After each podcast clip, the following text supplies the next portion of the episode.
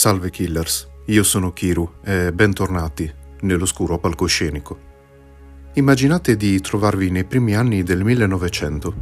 Siete oltre l'età adolescenziale e desiderate avere una relazione sentimentale con qualcuno. Incontrate così la persona adatta a voi, perfetta per ciò che desiderate, e decidete di iniziare una frequentazione. Ma quella persona presto si rivelerà la causa della vostra fine. Questo è ciò che avvenne realmente ai vari uomini che ebbe Vera Renzi, la vedova nera. Tra il 1920 e il 1930 questa donna ebbe numerosi uomini al suo fianco, che però non ebbero un buon riscontro finale nella loro relazione. Siete desiderosi di conoscere le azioni di questa donna? Scopriamo insieme cosa avvenne, quindi sbarrate porte e finestre, chiamate la polizia e buon ascolto.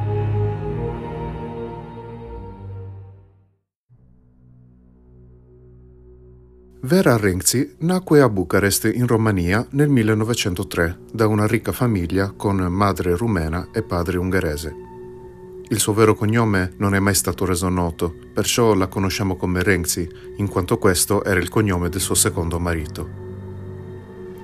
Sua mamma morì quando Vera aveva solo 13 anni e poco dopo, assieme al padre, si trasferì a Berkerekul, nella ex Jugoslavia, dove venne messa in un collegio. Ogni volta che la giovane tornava a casa dal padre, il suo unico pensiero era quello di scappare di casa. Con il compimento di 15 anni diventò sempre più ingestibile da parte di suo padre ed era solita incontrarsi con numerosi amanti, molti dei quali erano notevolmente più anziani di lei. Gli amici della prima infanzia dissero che lei aveva un quasi patologico e costante desiderio di rapporti sessuali e di compagnia maschile. Era inoltre molto gelosa e possessiva. All'età di 19 anni, Vera ebbe il suo primo matrimonio. Il marito era un ricco banchiere di origine austriaca di nome Karl Schick.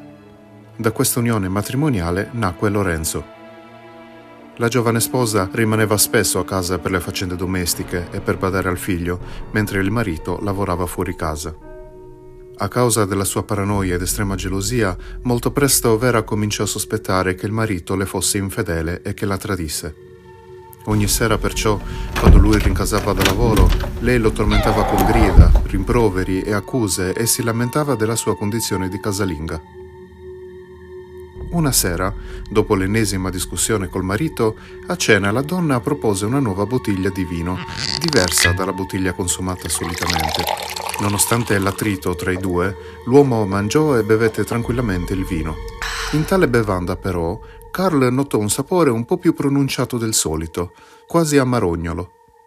La moglie aveva di fatto versato dell'arsenico nel vino. Quella sera quindi Carl morì per avvelenamento da arsenico. A quel punto Vera nascose il corpo del marito e raccontò ad amici e parenti, con finti pianti e lamenti, che l'uomo era scappato con un'altra donna lasciando lei e il figlio in balia di problemi finanziari. Per circa un anno la gente credette alla versione della donna, dopodiché lei rivelò che alcuni stranieri le dissero che il marito era morto in un incidente d'auto. Ovviamente la storia era totalmente inventata, ma con questa versione Vera poté trovare un secondo marito. Poco tempo dopo, infatti, la donna si risposò con un uomo molto bello e della sua stessa età, Joseph Renzi. Anche questa volta i litigi e le discussioni non tardarono ad arrivare, per lo stesso motivo del primo marito. Vera infatti iniziò a sospettare il tradimento anche questa volta. Dopo alcuni mesi di matrimonio, ecco che anche Joseph scomparve improvvisamente dalla circolazione. Pure stavolta Vera avvelenò il vino del marito, ma sorse una complicazione. La sera dell'omicidio, la donna rimase ad osservare il marito agonizzante sul divano mentre l'arsenico faceva effetto, ma quella volta, inaspettatamente, la morte non sopraggiunse, perciò Vera decise di agire diversamente. Trasportò il marito in una stanza dove era presente una bara vuota, lo mise al suo interno e chiuse il coperchio. Per i successivi minuti i gemiti del marito continuavano a sentirsi attraverso la bara finché divennero sempre più deboli fino a sparire totalmente. L'uomo morì per asfissia. Vera, con amici e parenti, interpretò la stessa messa in scena della volta precedente. Disse a tutti che il marito era scappato con un'altra donna, ma questa volta non si lamentò per problemi a livello finanziario. Questo perché a causa della morte del primo marito ereditò tutta la sua fortuna economica e dopo la morte del secondo avrebbe potuto ereditare anche quella. Dopo poco meno di un anno, Vera annunciò ai suoi conoscenti di aver ricevuto una lettera dal suo secondo marito dove le diceva chiaramente di averla lasciata e di essersi fatto una nuova vita con un'altra donna. Quindi questa volta, per non destare sospetti, la donna non inventò alcun incidente stradale. Joseph rimase così il suo ultimo marito, dal quale ereditò il cognome con la quale la conosciamo. Ma allora i suoi crimini terminarono così? No, perché successivamente ai matrimoni Vera ebbe numerosi amanti. Cominciò infatti ad uscire con molti uomini sposati e nel frattempo si occupava delle finanze.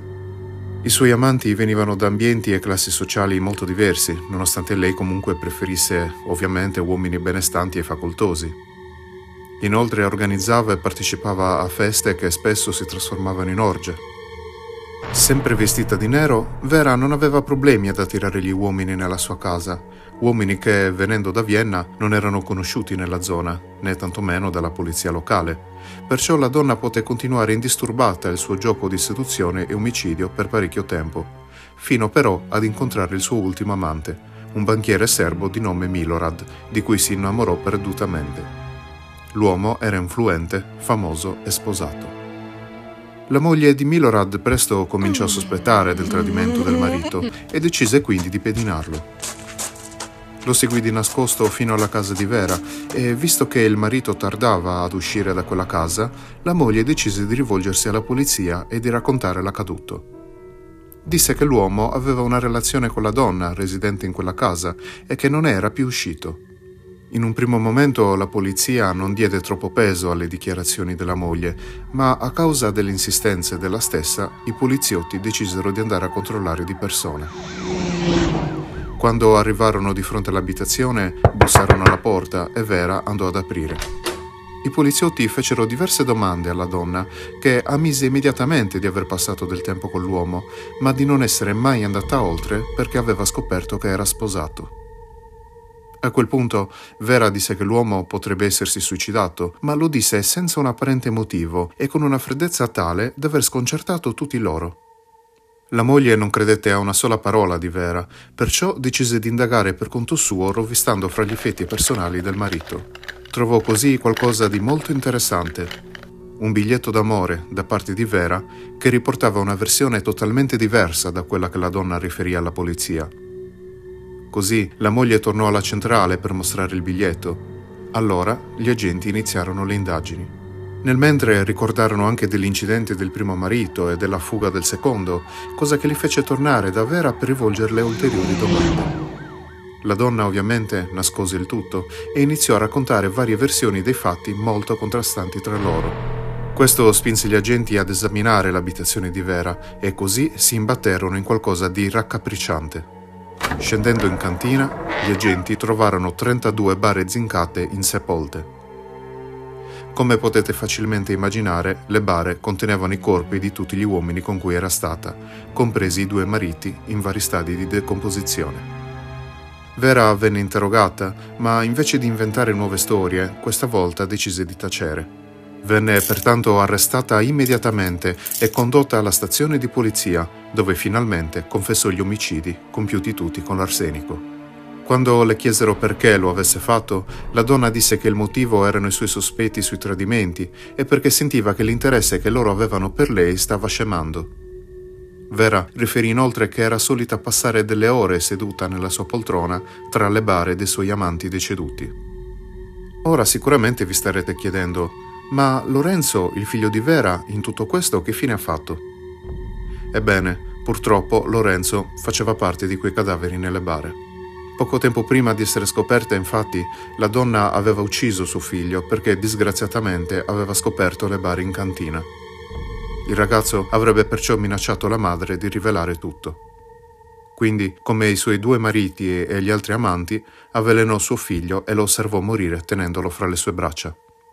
Vera venne allora condannata all'ergastolo per aver commesso in tutto 35 omicidi, benché le bare fossero 32.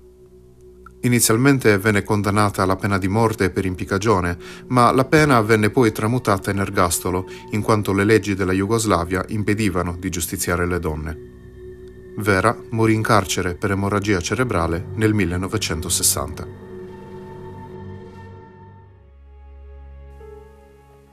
Ok Killers, questo era il caso di Vera Renzi, la vedova nera.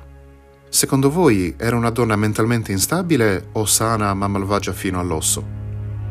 È difficile dirlo, le sue azioni erano ben ponderate ed era praticamente impossibile non cadere in trappola. Il fatto che non abbia esitato minimamente neanche ad eliminare il suo unico figlio fa pensare molto sul suo stato di sanità mentale. In ogni caso non si hanno notizie al riguardo, perciò non siamo in grado di dare un giudizio. Cari killers, avete una relazione con qualcuno? La prossima volta controllate bene il vino. A parte gli scherzi, vi ringrazio tantissimo per essere stati presenti nell'oscuro palcoscenico. Vi do appuntamento al prossimo episodio e ricordate, guardatevi le spalle.